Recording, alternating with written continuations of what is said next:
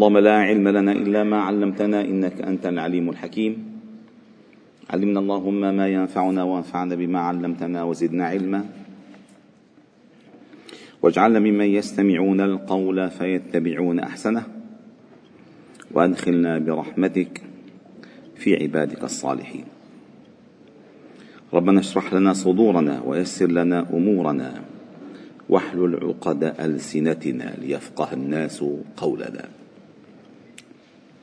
اللهم أحسن عاقبتنا في الأمور كلها وأجرنا من خزي الدنيا وعذاب الآخرة. اللهم إنا نسألك العفو والعافية في الدين والدنيا والآخرة.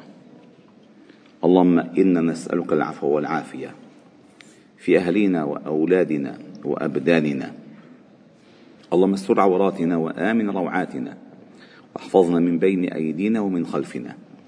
وعن أيماننا وعن شمائلنا ومن فوقنا ونعوذ بعظمتك أن نغتال من تحتنا. وبعد. فلا نزال معكم أيها الأحبة الكرام في قراءة كتاب البغية العليا في أدب الدين والدنيا ولا نزال في الباب الثاني في أدب العلم.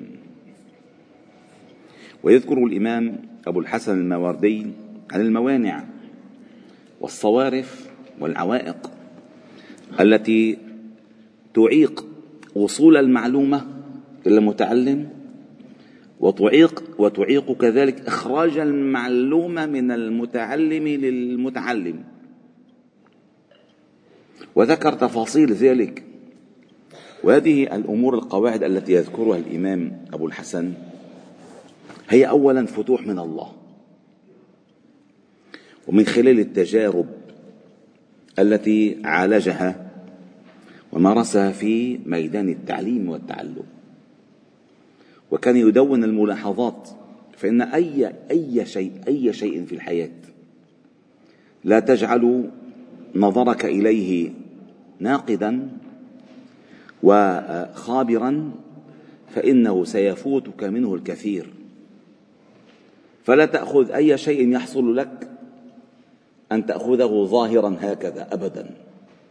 دائما له سياق ولحاق وله بيئة يظهر بها دائما في كل شيء.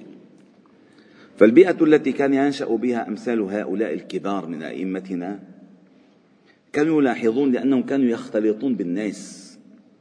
وتذكرون أن الإمام أبا الحسن الماوردي كان قريبا من السلطان. وكان دائما يحاول الإصلاح بين المتخالفين أو المختلفين في الأمة فهو خبر خبر ذلك ومارس القضاء. والقضاء مشاكل يعني ترفع إليه المشاكل. ومارس التعليم والتدوين والفقه والتفسير والنحو والأدب. فكل هذه المسائل أكسبته خبرة فرغها فرغها ملاحظات في هذا الكتاب. فرغها ملاحظات في هذا الكتاب. لذلك كان هذا الكتاب طرازا فريدا في نوعه. لقي اهتماما كبيرا عند الأئمة والعلماء وطلبة العلم على مر الأزمان. إن 450 للهجرة أنا 1444 إن ألف سنة. ألف سنة الكتاب لا يزال يقرأ ويكتشف فيه العجائب. الأدب. وكله أدب هو كله أدب. لا, يح... لا يمكن أن تحصل على علم بلا أدب.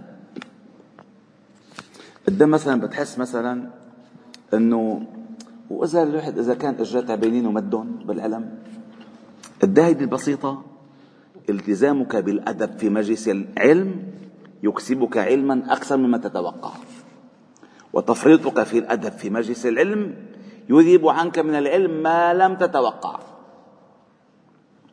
الأدب. ليش؟ لأنك وعاء. كلما كان هذا الوعاء مهتم بنظافته وتخليته من العوائق والشوائب يعلق العلم يعلق. أما بدك تاخذ العلم أنت مرتاح. ما بيمشي الحال. خلي نفسك وتعال. خلي قلبك من الشواغل وتعال. خلي عقلك من الصوارف وتعال.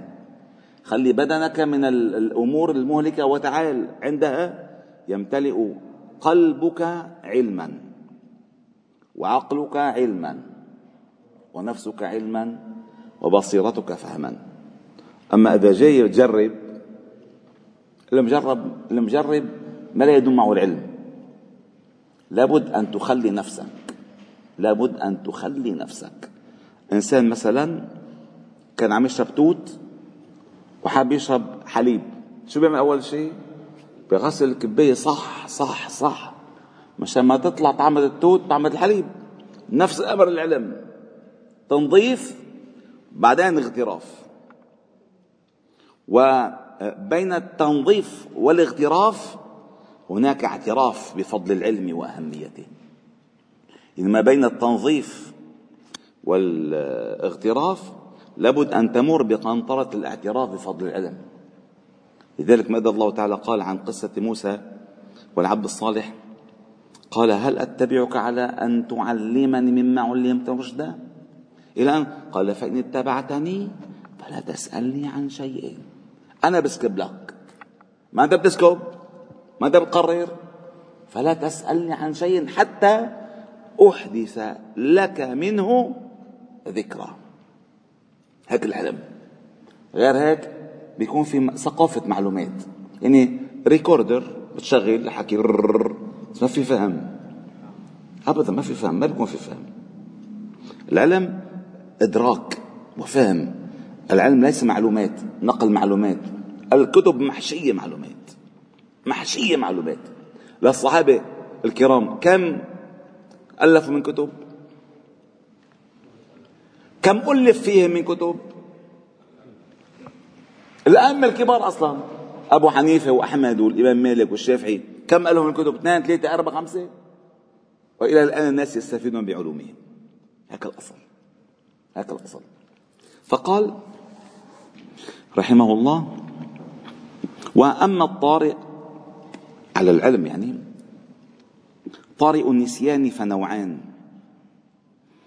أحدهما شبه تعترض المعنى فتمنع من تصور أنا عم بذكر آخر فقرة ذكرناها مشان نكمل. ما بفكر أي صفحة عنكم ما بعرف. ولكن سأقرأها سريعا حتى نصل إلى الموقع الذي كنا فيه. قال أحدهما شبه آه، جمع شبهة. شبه تعترض المعنى فتمنع من تصوره وتدفع عن إدراك حقيقته. فينبغي أن يزيل تلك الشبه عن نفسه بالسؤال والنظر ليصل إلى تصور المعنى وإدراك حقيقته. لذلك قال العلماء لا تخلي قلبك من المذاكرة فيعود عقيما ولا تحفي طبعك عن المناظرة فيصير سقيما. وقال بشار بن برد هذا آخر ما ذكرناه. بتتذكر كنا بذكرون عن اسم عبده حبيبته اسم عبده الذي قال فيها والأذن تعشق قبل العين أحيانا. قال بشار بن برد شفاء العمى طول السؤال وإنما دوام العمى طول السكوت عن الجهل على الجهل. فكن سائلا عما عناك فإنما دعيت أخا عقل لتبحث بالعقل. والثاني أي طوارئ النسيان أفكار تعارض الخاطر فيذهل عن تصور يكون عم يفكر بشغلة هزة هزة. وهو قاعد بالدرس وهزة ما حيفهم شيء بالدرس. لذلك امبارح أنا ما عملت درس. لما ما كان حيكون درس مهم ما حدا ما حدا حيعيشه. ها هلا قراءة النفوس ممكن نفهم. المشغول لا يشغل. إذا بالك مذهول. بالك مشغول يعني أنت مذهول. والمذهول لا يستقر في ذهني شيء أبدا. شو قال شو قال خلص الدرس؟ هو عم يطلع تريك كل الدرس. هلا هو لا قاعد هون رشيد هيك ما ما بيصير هيك. بدك تفرغ تفرغ. الله يقول في القرآن آيات هائلة قال لا إكراه في الدين. قد تبين الرشد من الغي. كل واضح. فمن يكفر بالطاغوت ويؤمن بالله فقد استمسك بالعروة الوثقى. التخلية قبل التحلية. تزيل العوائق. فما يكفر بالطاغوت؟ فات على الإسلام والإسلام متعلق بالتميمة والحرز والرصاصة والنضوة والرصاصة ولا شو الدين هذا؟ والفنجان والخرزة الزرقاء ونضوة الحصان. وال وال وال من والقرينة.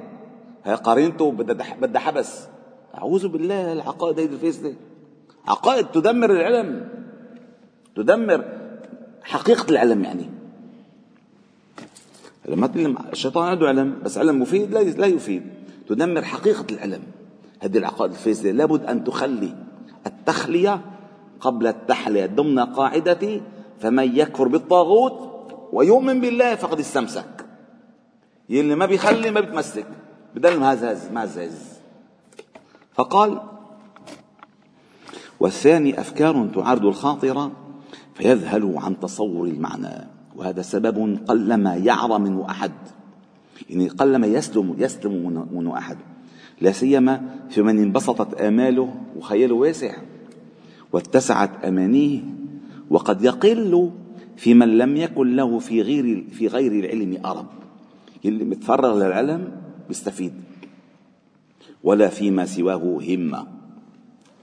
فإن طرأت على الإنسان لم يقدر على مكابرة نفسه على الفهم وغلبة قلبه على التصور لأن القلب مع الإكراه أشد نفورا وأبعد قبولا. القلب إذا منه راية شوف الحديث ما أجمله. اقرأوا يمكن تسمعوا دائما بس أنا أشرح لكم إياه. اقرأوا القرآن ما ائتلفت عليه قلوبكم. هذا حديث اقرأوا القرآن ما ائتلفت عليه قلوبكم. يعني إذا تنافرت القلوب أمه بصير في مشاكل. بصير في مشاكل. العلم بده صفاء صفاء صفاء. إذا القلوب متنافرة لن تستفيد أبدا. واحد جاي عم يحضر درس. وناطر خطأ للع... ناطر خطأ للعالم. ليسجل له إياه. ما بيستفيد بحياته بالعلم هذا. لا. لا هون ولا غير هون. لن يستفيد. بدك تغترف. تغترف وترتشف. وتستمتع وتتغذى وترتوي. تستفيد. أما نظرة الناقد لن يستفيد. والعلم يؤخذ بالإكراه. هل مثلا الجيل هذا الجيل كله إلا من رحم الله بيكره اللغة العربية. بيكره اللغة العربية. لغة القرآن بيكرهها أولا لجهله بها. أولا. ثانيا لسوء عرضها عليه من قبل كثير من المعلمين. ثالثا لعدم اهتمام المناهج الدراسية باللغة العربية. أول ما بقول لك إنه بتعرف لغات؟ فبيعرف لغات بشوف اللغة العربية شو هالشغلة كلها فاللغة أساس. فإذا أكره الإنسان على شيء لا يحبه. نعم. وقد جاء في الأثر إن أن القلب إذا أكره عمي. ولكن يعمل على دفع ما طرأ عليه من هم مذهل أو فكر قاطع ليستجيب له القلب مطيعا. وقال الشاعر وليس بمغن في المودة شافع إذا لم يكن بين الضلوع شفيع أي إذا ما في رغبة من الداخل لن تستفيد. أبدا. وقال بعض الحكماء إن هذه إن لهذه القلوب تنافرا كتنافر الوحش الوحش فتألفوها بالاقتصاد في التعليم والتوسط في التقويم لتحسن طاعتها ويدوم نشاطها. عود. شيخ خلاص عود روق كمان شوي. كيف؟ فبدك تعمل اقتصاد في التعليم. قال أبو حنيفة رحمه الله لأحد تلامذته لو كنت أستطيع أن أعطيك العلم جملة لأعطيتك إياه كله ولكن العلم إذا أخذ جملة ذهب جملة. وقال ابن عباس في تفسير ولكن كونوا ربانيين بما كنتم تعلمون الكتاب. وإن كنتم تدرسون قال يربون الناس على صغار العلم قبل كبارها. تتدرج في العلم. ما أول ما أجى الجامع المفروض يدرس حل العلم. المسألة الآن في المواريث. كيف ترث الجدة وكيف يكون الرد والعول؟ لكن ما بيستفيد. بيهرب. بيهرب. لن يفهم العلم أبدا. ولا سبحان الله علم الفرائض صار مذلل للناس. كيف مذلل يعني؟ في برامج هلا برامج حط أي مسألة أي مسألة على البرنامج تطلع لك حلها فورا. أي مسألة. سبحان الله. ثم قال والتوسط في التقويم يعني شوي شوي قومه فمثلا اجى واحد على الجامع وحاطط وشم. على ايده أول مرة بيجي. قعد جنب واحد ما في يشوف شواذ. قال له لك عاد تجي على الجامع. بهالطريقه فشكل الشيخ. الشيخ طلع فيها. قال له يا عيب الشوم عليك. هيك جاي على الجامع. ما حشوف الجامع بحياته بقى ما بصير. بدك تتوسط في التقويم. إذا عد عوجاج شوية شوية قومه يا حكيم اسنان شو بيعمل له للأسنان؟ بحط له شو بحط له لك شهر شهرين حتى شوي شوي. طيب لما بضقهم دغري فرد مرة بجلسهم بينكسروا. شوي شوي. بكل شيء بده التقويم شوي. يواش يواش ما هيك بيقولوا يواش يواش قال لتحسن طاعتها. صدقونا أيها الأحباب الكرام مهما كان الذي أمامك نافرا ويشعر أن هناك حب وحرص على نفعه منك بده يهدى لأن طبع الإنسان ما بحد ما هذا يجي من فوق. أبدا. لازم الله تعالى لما قال ماذا قال لموسى؟ قال فقولا له قولا لينا. لعله يتذكر أو يخشى. دخل أحد الوعاظ إلى أحد السلاطين فوعظه فقسى عليه في الموعظة. فقال له لست بأشد كفرا من فرعون ولست بأكثر علما بأكثر علما من موسى.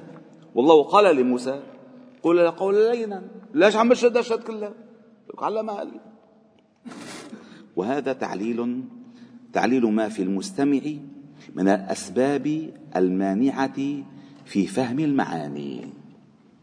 وها هنا قسم رابع يمنع من معرفة الكلام وفهم معانيه ولكنه قد يعرى من بعض الكلام فلذلك لم ندخله في جملة أقسامه ولم نستجز الإخلال بذكره وهو الخط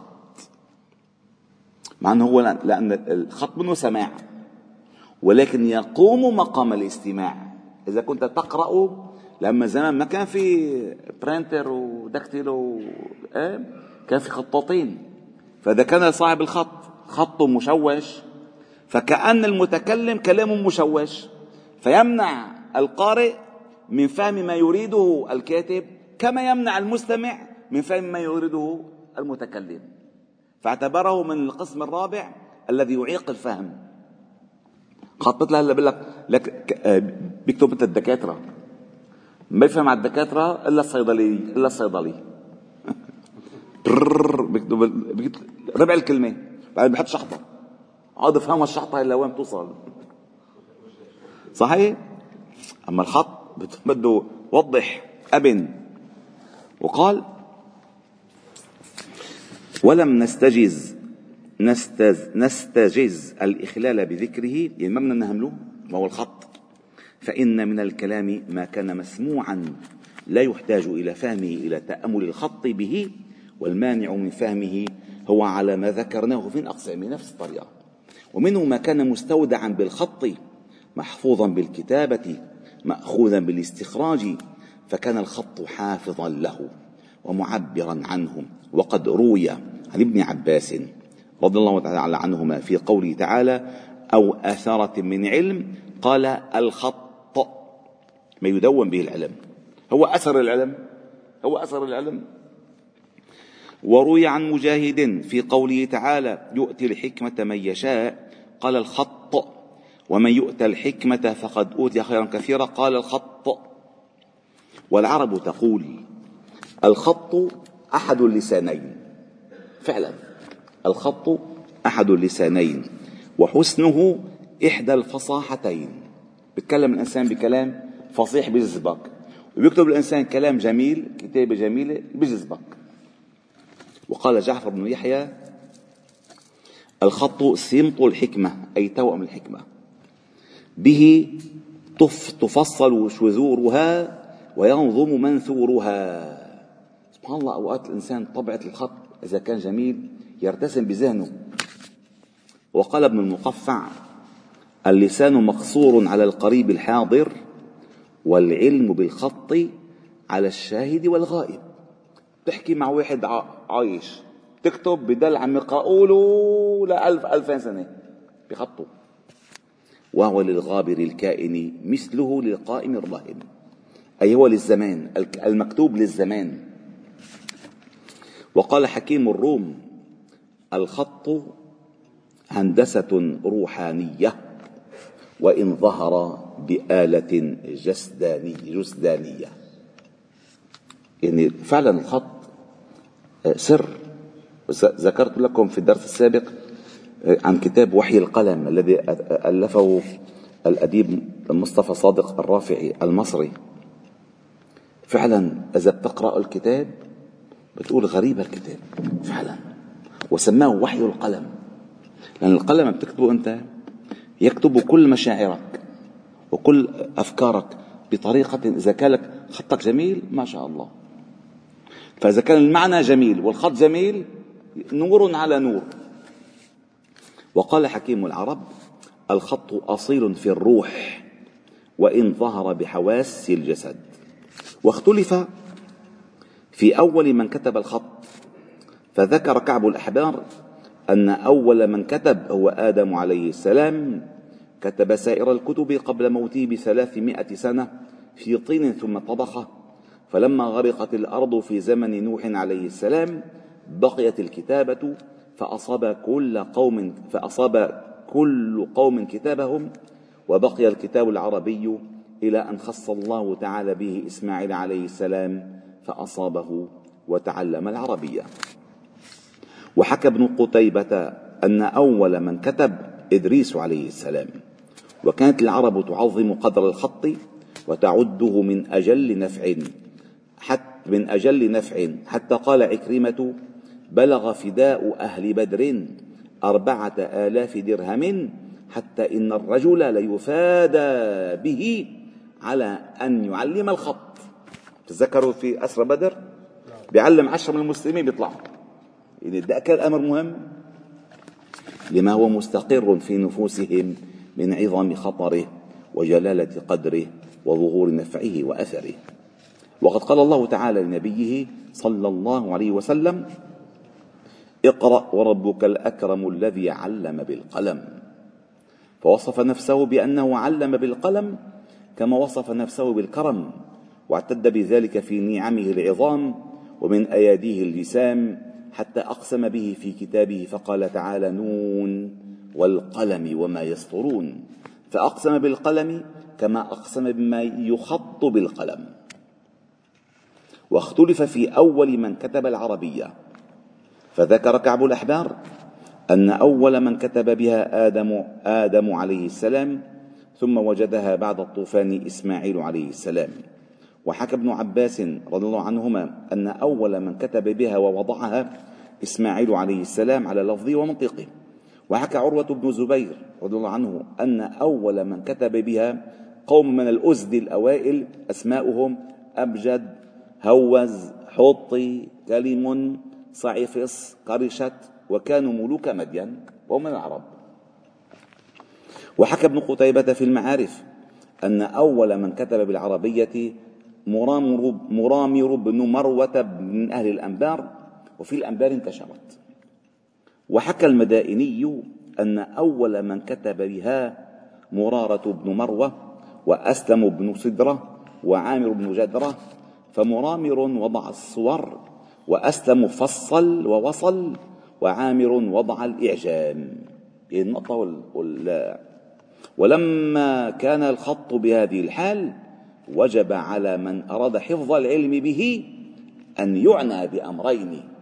أحدهما حفظ تقويم الحروف على أشكالها الموضوعة. لها مش ما يحط الحاء خاء والنون فاء والباء والتاء ساء. الثاني ضبط ما اشتبه منها بالنقط والأشكال المميزة لها.